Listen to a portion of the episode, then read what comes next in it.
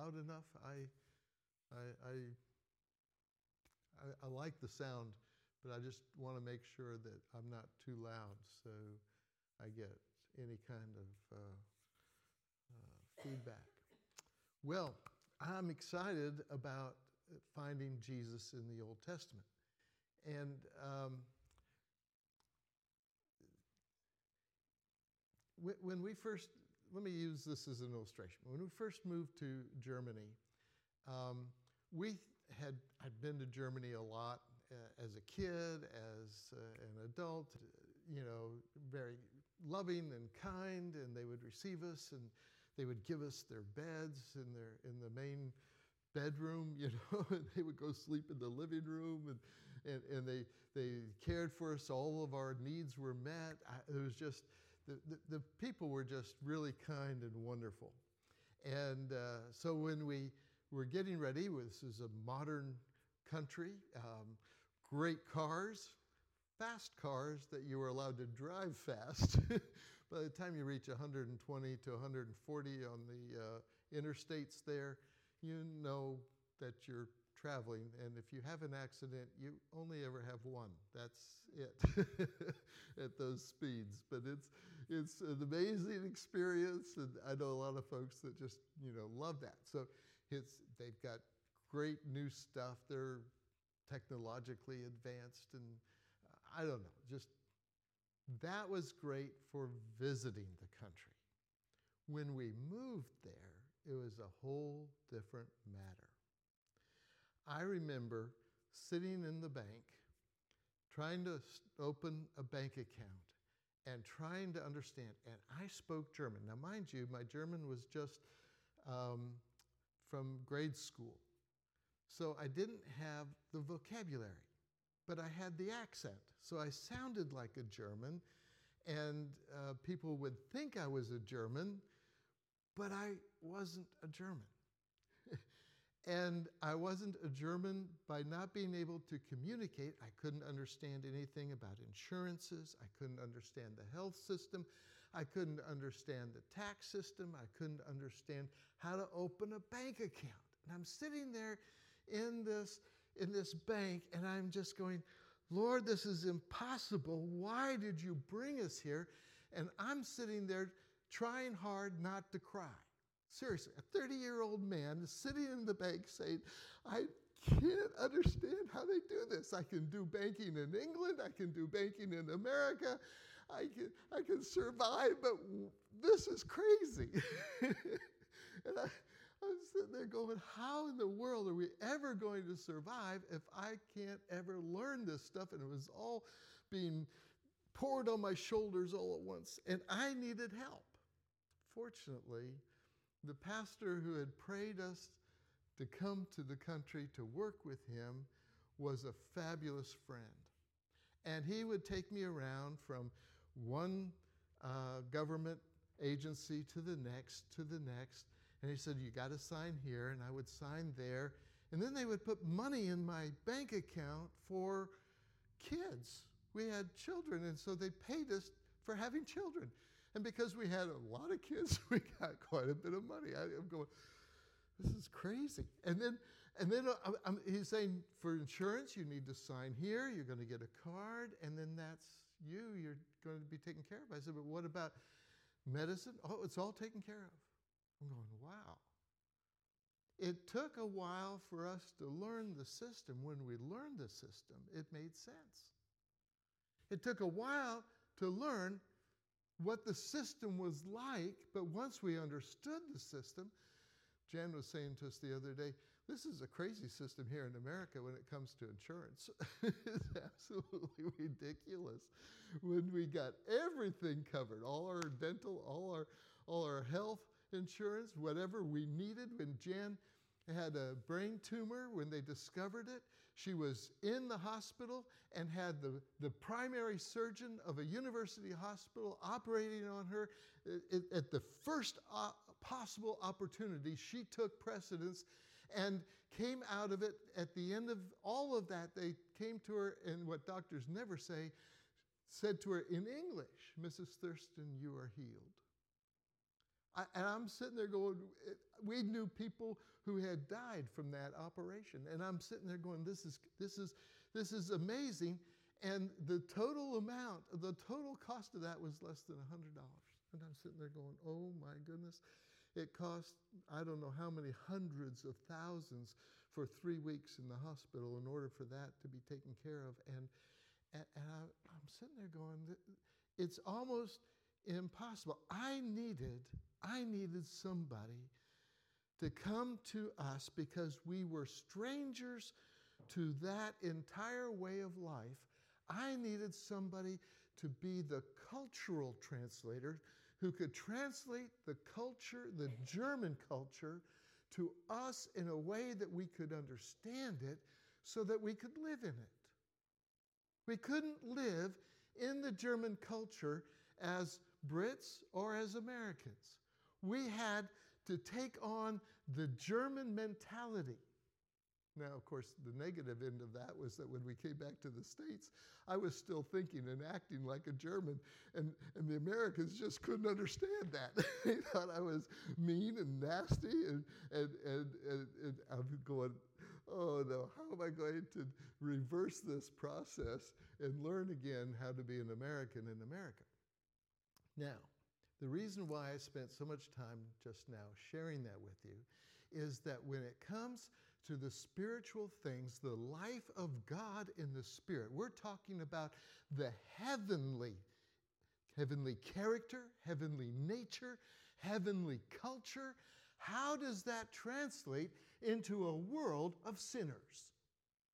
When it comes to sin, we know what that is. We have lived that way. Our parents lived that way. Our neighbors lived that way. That's how we think. We think and we act according to what we have learned in this world. But when Jesus came into this world, he came in from heaven. He says, Jen was reading that. I've come with the glory, and I'm going to give you my glory. But what is life in heaven like?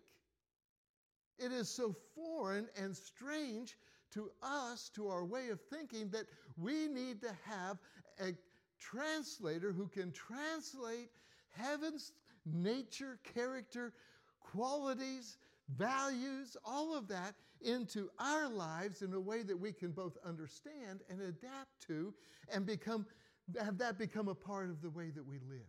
So that even though we are living in the world, regardless of which culture or nation that we live in, that what we do is we take a hold of the nature of heaven and are able to express that and live that here on earth.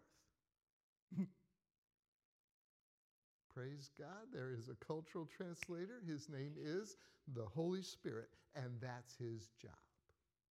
His job is to introduce us to Jesus in such a way that the life of Jesus becomes who we are. That the very life of Jesus that is within us and that is growing inside of us becomes who we are when we interact with one another, with other people that are outside. However, it is, we begin to become the ones that are able to introduce people to the life of heaven, not just on earth, but in preparation for our eternity. That's an incredible thing. Amazingly, amazingly.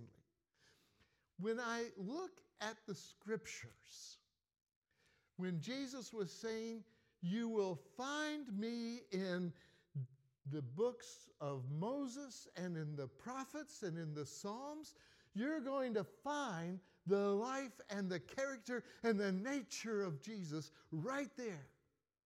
It's always been there, and people misinterpret it because they put it within their own cultural understanding. Uh, uh, uh, it's difficult. I know that's a difficult thing to, to try to grasp, but if, if we've traveled a lot, and in every nation that we go to, there are different cultures. You know, in in when I first went to Uganda and had never been there, and we're we're out in the bush and we're visiting these villages, and, and the people are walking for hours to come to the meetings, and then we, we're going to eat. We, we, you don't sit down at a table, you sit on the ground. And then they come by with a, uh, with, with, with a pitcher of water and, and a bar of soap. And, and, they give you the soap, and, and you put your hands out. They pour a little bit of water. You put the soap on it. You hand the soap back. They pour the water. You rinse off your hands.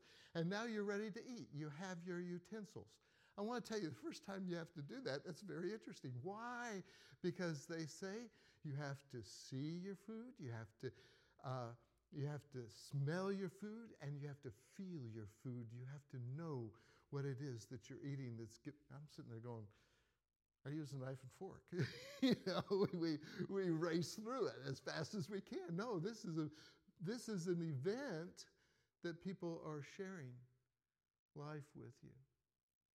When, when we went to a restaurant and we ordered uh, uh, uh, in Kenya, up in the, in the north, uh, northwest of Kenya, out in the middle of, of, of nowhere, we stopped first before we went to look at bridges that we were repairing across um, uh, streams and rivers, and we ordered our meal. Why? Because we were a team of like six or eight, I forget, and, and so we had to order at the restaurant first. And then they took the goat out back and they killed the goat and they skinned the goat and it took them time to prepare our meal. So we had to order the meal when we first arrived to the area. Then we went out and did all our work, and then we came back and then they were ready because they'd cooked the goat for us. And I'm sitting there thinking this is this is very different to life anywhere else. If you can imagine that. The life of heaven is not American. the way of heaven is not American. It's neither North American or South American. It's not Southern. It's not Northern. It's not Yankee. It's not even Californian. It's none of those things. The life of heaven is something that, that permeates every single society on this earth and changes people from the inside out. And that's the kind of life that we're looking for. Now, this is what happens when, when Moses, first of all, comes and he meets with God in the burning bush in chapter 3. And in these verses, it's fascinating. He says, Then Moses said to God, Behold, I am coming to the sons of Israel, and shall I shall say to them, The God of your fathers has sent me to you. Now, they may say to me, What is his name? Why do they ask about the name? They ask about the name because the name tells you something about the character and the nature of the person that you're talking to. When, when they came to Jesus, they said, Where do you live? And, and he says, Come and I'll show you. Why? They want to know his daddy is, they want to know what family he grew up in, they want to know why he's so special, you see? And so here he says, They're going to say, What's his name? What shall I tell them? And God said to Moses, I am who I am. And he said, Thus you shall say to the sons of Israel, I am has sent me to you. And furthermore, uh, uh, and God furthermore said to Moses, Thus you shall say to the sons of Israel, The Lord, the God of your fathers, the God of Abraham, the God of Isaac, and the God of Jacob, has sent me to you. This is my name forever, and this is my memorial name to all generations. All generations. I, I, I just let me underline that. I am says, I exist. The only thing is that you know about God is that He is. he is the one who can say, I am. Without beginning, without end, I am. And I'm sitting there going, that's fascinating to have that eternal perspective, the one who creates, the one who uh, can manage and has all power and authority. And, you know, you, you start to look, I am sort of describes the Milky Way or the universe, you know.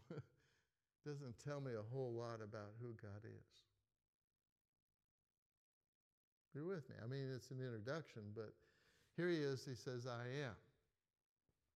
Well, the amazing thing is that he begins, and I think this is wonderful, like we looked at last week. We looked at Jesus and his crucifixion and his burial and his resurrection And we saw that in Abraham, we saw that in Joseph, we saw that in uh, Moses, who ha- had this great thing and was set out to the desert, and then he comes back to be the deliverer, the one who sets free. I, I mean, those pictures are beautiful. And every last one of us, if we are going to be free from sin, we come to the cross of Jesus. Our, our introduction into Christian life, into the heavenly life, is that we come because we confess our sins and we need to be free of our sins. And, and we, we come to the cross, and at the cross where we lay our burden at the feet of the one whose blood is covering us from all unrighteousness and is forgiving us, and, and we have the flooding of our hearts of forgiveness. Oh my goodness, what an incredible thing. We met with Jesus, and He really does love us, and He doesn't remember my sin anymore. I'm free, I'm free. What a beautiful thing.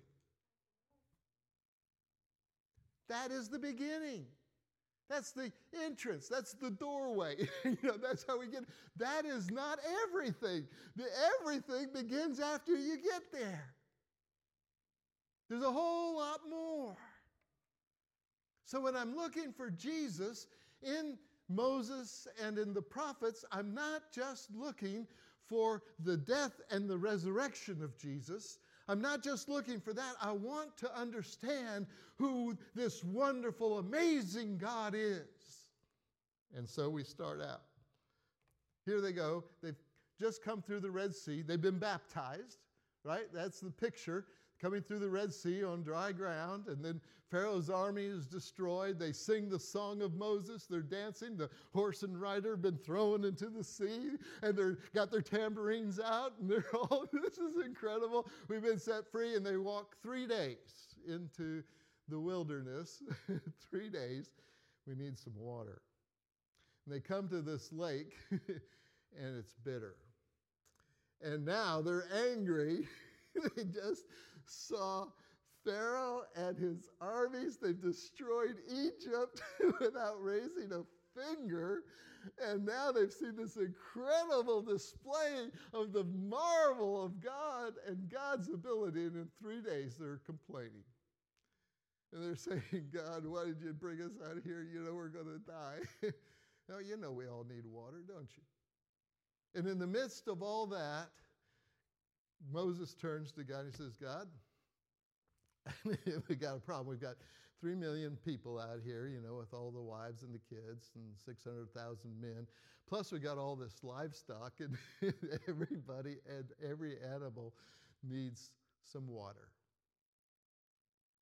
And what does God tell them to do? You take this tree and you put the tree into the water.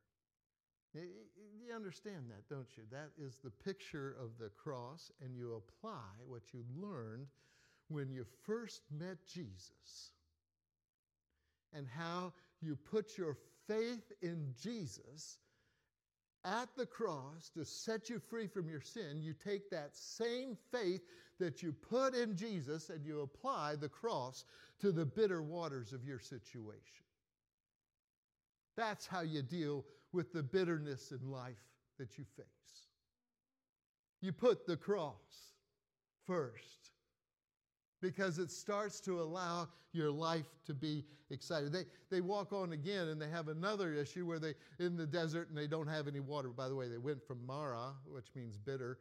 They, they went and they found a beautiful oasis where they spent some time and camped out there. And then they walked on and then they there was no water anywhere to be seen. And, and what does God tell Moses to do? He says, Take your staff and strike the rock. And there's enough water coming out of that rock. Can you imagine that? He takes, he's at a rock in the middle of the desert. He hits the rock with his staff, and what happens? Out comes enough water to take care of all the mouths of both man and beast. I'm sitting there going, this is incredible. The value of applying again the strokes that went on to Jesus, who is the rock of our foundation and our faith, the rock of our faith. I mean, look at that. Is that beautiful or what? And water is what we still need. And so when I take a look at this, this is quite astonishing. Jesus, on his way through Samaria, says, If you knew the gift of God to this lady at the well, and who it is who is saying to you, Give me a drink, you would have asked him, and he would have given you living water. Jesus answered and said to her, Everyone who drinks of this water will be thirsty again, but whoever drinks of the water that I will give him shall never be thirsty, but the water that I will give him will become to him a fountain springing up to eternal life. The very thing that people look at as being foundational in their lives right now is incredibly important because Jesus says, You want to know who I am? I'm the one who gives you the living water that will last forever. When you come to me, I am not only going to give you what you need for your physical body, but for your spiritual body. What I give you is living and eternal, and it's good and it's delicious and healthy and full of joy. And you can jump around in it and you can splash in it like my kids do in the swimming pool and just enjoy the abundance of the eternal waters and springs that God has for us. I take a look at the next thing here in the folks say, We're running out of food and we haven't got any bread. and so they come back to Moses to complain again. And what does Moses? He says, Oh, Lord, what are we going to do? And he says, Well, I'll tell you what, I'll take care of that too. You do this, and I'm going to take care of you. I'm going to provide you daily, daily bread. Don't, don't pick up any more than what you need for one day. And they went out and gathered the next morning, and what they said, What is it? They didn't know what it was. It was on the ground. They called it, What is it? and they made bread out of it. They used it to cook with and everything else. And this manna that, that, that they found, manna means what is it? And, and, it, and there it is. And uh, they're satisfied. Isn't it fascinating when you read in John 6, Jesus said, I am the bread of life. Your fathers ate the manna in the wilderness and they died. this is the bread that comes down from out of heaven, so that anyone may eat from it and not die. I am the living bread that came down out of heaven. If anyone eats from this bread, he will live forever.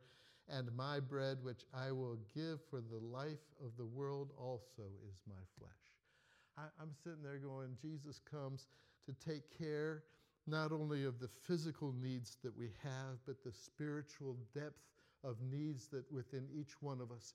If we're getting fresh bread out of God's Word, it feeds our soul, it feeds our minds, it feeds our hearts, it feeds our bodies. It's an eternal bread that will last forever. What did, what did David write? Uh, I, I keep your word so that I don't sin against you. Thy word have I hid in my heart that I might not sin against you. The bread of heaven is incredible. So here we've got water and we've got bread, and all of it starts to point to the life that Jesus imparts and gives to us. Well, the next thing they do, they get to Sinai and they, he goes up into the mountain and, and meets with God. There's thunder and lightning. People are getting afraid. And he comes back down and he discovers that he is the lawgiver and he's giving laws. And he, he, he reads the laws in front of the people, and the people who have seen all the thunder and everything, they're getting fearful. And, and they'll say, We'll do it all. We'll do it all. Mind you, they lied, but they said they would anyway. Why does he give laws? See, we struggle with laws and lawgivers, especially. I, I went to the planning uh, place in Burgaw this week, and and uh, and I asked them about some kind of zoning laws, and they brought out a book that was this thick. I mean, now you read the laws that Moses got. he, he's getting laws for a whole nation, you know, just a few, you know. And, and then you, you're reading about all these laws. Why are the laws Why is it so important that the next thing that God does after taking care of both their physical needs and applying it, saying this is just a little bit of what heaven's like. In heaven, there are rivers that produce life continuously. There's, there's a banquet waiting for us in heaven. There's food that's, that's present. Why is it so important that what, what is seen in heaven becomes a part of our life here on earth? And, and the law is not something to deprive us of anything, but it is a protection for us. Why is that so important? Because the law tells us who God is and how God lives.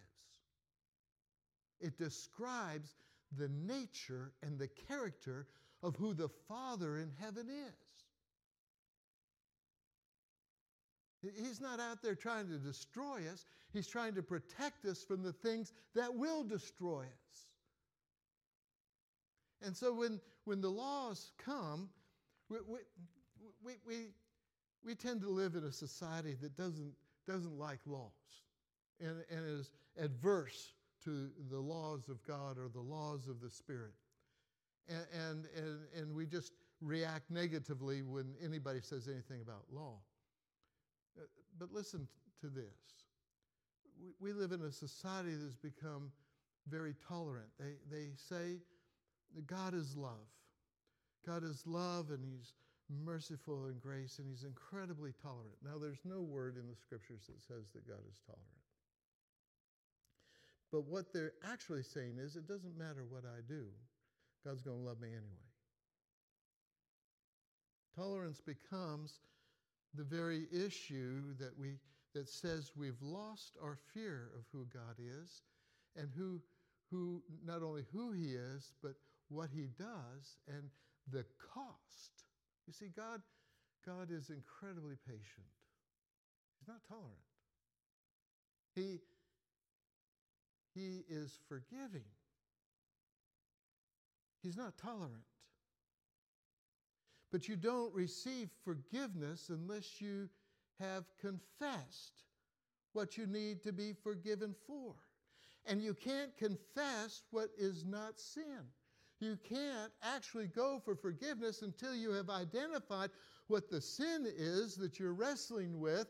And when you ask for forgiveness for that sin, there is forgiveness that Jesus will give you. And, and so it's not a matter of tolerance. You see, God is not tolerant when it comes to sin, it cost him the life of his son. It was an expensive deal when he came to deal with the sin in your life. There is nobody who has ever given more than what God has given to help you get rid of the sin and not to try and make it something desirable that everybody has to celebrate. When God says something is sin, it doesn't matter what your opinion is. And when it comes to the law of God, he says, I want you to know that there is one lawgiver that counts. When we take a look at what Jesus says, he says, You've heard that it was said, an eye for an eye and a tooth for a tooth. What, what is that? That is where they took the law of God and, in their attempt to explain it, had created a whole set of laws that had nothing to do with what God had said. And they hadn't understood the character and the nature and the core of who God is. And so they tried to make their own set of laws to go along with, with the law that God had actually given, which is pure. Let me tell you something about the law of God it is spoken in words. And when the word became flesh, the lawgiver was with us in this world. The, the law is a person. I don't know. Am I, am I, getting too theological for you? I'm sorry if I am. I just I get caught up in these in these things that and I'm saying, oh my goodness, the law is Jesus being revealed to us. So Jesus says, I say to you. He says, but I'm saying, I, am the lawgiver. and now I say to you, this is what I'm telling you what my law is. You want to know what the law is? The law reveals the character of the Father. And so I'm going to tell you that you don't show opposition against an evil person. Oops. do, you see the difference? between the one that says an eye for an eye and a tooth for a tooth, and you don't show opposition against an evil person? Moses had the incredible invitation to discover something about what life in the Spirit really is like and what it's about. He's a covenant maker. He came in, in, in Exodus 24. It says that uh, he sent the, the young men, the sons of Israel, and they offered burnt offerings and sacrificed bulls and peace offerings to the Lord. And Moses took half of the blood and put it in the basins, and the other half of the blood he sprinkled on the altar. Then he took the book of the covenant and read it to the people as the people listened. And they said, all that the Lord has spoken, we will do, and we will be obedient. So Moses took the blood and sprinkled the covenant which the Lord has made with you in accordance with all these words. What does a covenant mean? It means all that I have, all that I am, all that I ever hope to be. Everything about me, I give it to you. And your return response is all that I am, all that I have, all that I will ever be, I give to you. And when we come to Jesus and we say, All that I am, I'm a sinner. All that I have, nothing. All that I ever hope to be, all my future hopes and God, they're all yours. But the return is that God says, all that I am, all that I have, and all that I will ever be in the world, I'm giving it all to you. It's not a fair exchange at all. We give him our sin and he gives us his righteousness. We give him we give him our nothingness and he gives us incredible life eternal. You start to see the, the difference in, in Luke chapter 22 Jesus says this In the same way, after the supper, he took the cup, saying, This cup is the new covenant in my blood, which is poured out for you. You see the same relationship of the blood, the life that is in the blood that becomes life to us. And even though the people there were sprinkled with blood when we come and share in communion here, I wish it were every Sunday if we had it every Sunday or we, whenever we have it, it's the blood of the covenant on us. Not just on the outside, but on the inside. A reminder that we are in covenant with an almighty God. The next one is that he's a life changer. This is incredible. In Exodus 19, Moses went up to God, and the Lord called him to the mountain and said, This is what you are to say to the descendants of Jacob, and what you are to tell the people of Israel. You yourselves have seen what I did to Egypt, and how I carried you on eagle's wings and brought you to myself. Now, if you obey me fully and keep my covenant, then out of all nations you will be my treasured possession. See, it doesn't matter which nation you're in, but if you come to Jesus, He's taking you out and you become His treasured possession. it's beautiful, isn't it? And then he goes on to say, Although the whole earth is mine, you will be for me a kingdom of priests and a holy nation. These are the words you are to speak to the Israelites. In Revelation chapter 1, to him who loves us and has freed us from our sins by his blood and has made us to be a kingdom and priests to serve his God and Father. To him be glory and power forever and ever. Amen. You see what, what, what we saw in terms of what, what Moses experienced? And he said, This is what God's doing. He's making you into a kingdom and priests. And now in the book of Revelation, the same words, actually twice, it comes later on at the same time, it comes. And here we have. And the most amazing thing about what life in the ki- kingdom of God is like. Um, let's, let's go through this real quick here. The mediator. See, Moses, Mo- Moses would talk to God, and he'd come down and talk to the people. The people would talk to Moses. Moses would go up and talk to God. you know, I mean, it's just this constant back and forth.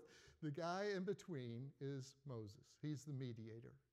And then we take one look at, at Jesus, and here it says, For there is one God and one mediator also between God and mankind, the man, Christ Jesus. That's why we come in the name of Jesus when we pray, because He's the one that we bring our requests to, who goes to the Father, and He comes and tells us what the Father is and what the Father is doing. The last one here is friend, and in um, Exodus 33. No, uh, so the Lord used to speak to Moses face to face, just as a man speaks to his friend. And when Moses returned to the camp, his servant Joshua, the son of Nun, a young man, would not depart from the tent.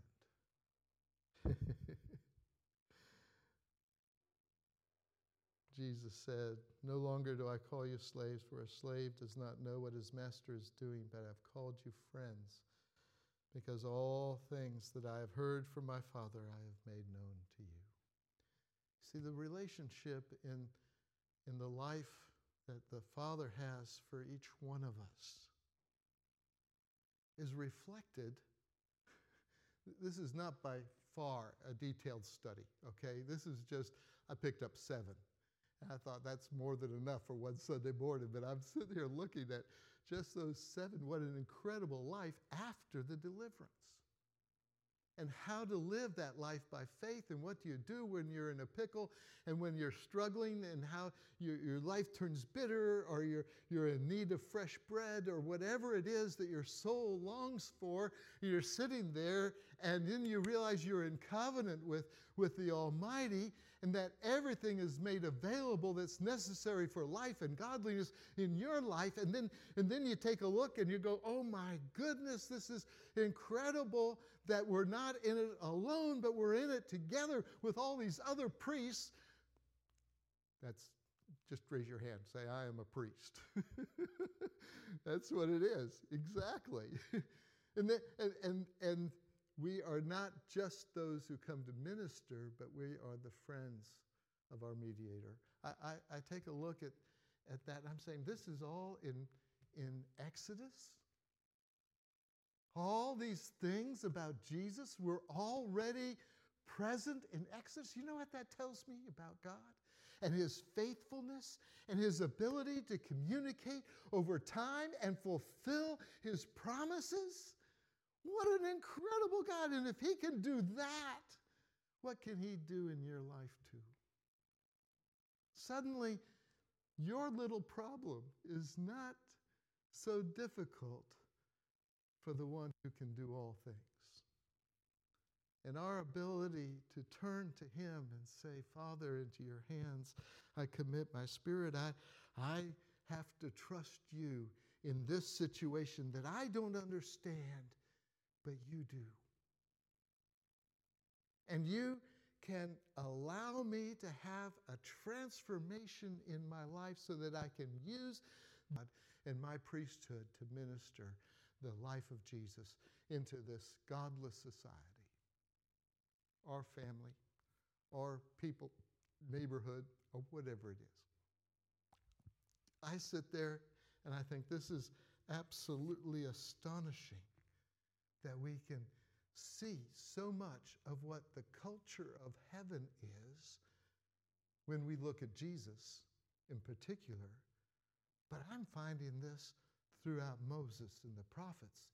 And if you start saying to somebody that this is something new, wait a minute, God had already declared that this is what it was going to be. And suddenly, with new eyes, you're looking at the Old Testament, you're going, oh my goodness, That's Jesus, that's Jesus, that's Jesus, that's Jesus, that's Jesus. He's all these things to you and me today, right here. What an incredible thing that we can come to know and be introduced in this way to the life of heaven. I tell you, it's better than learning how to live like a German in Germany. a whole lot better. But if we can live the life of Christ on earth, in our neighborhood, and to the, to the people round about us, and that God has equipped us and called us. By the way, he, he didn't ever talk about retirement, he just said he called us. Not to quit, but to be his life here to those who have no life. Father, I, I thank you today as we look at this that, that we can see the faithfulness of a God who wants to introduce us to the life of heaven. Who wants to give us security in our, in our walk, our security in His promises, knowing that they will come to pass, and to share in the joy of growing in our relationship to you. I, I just thank you.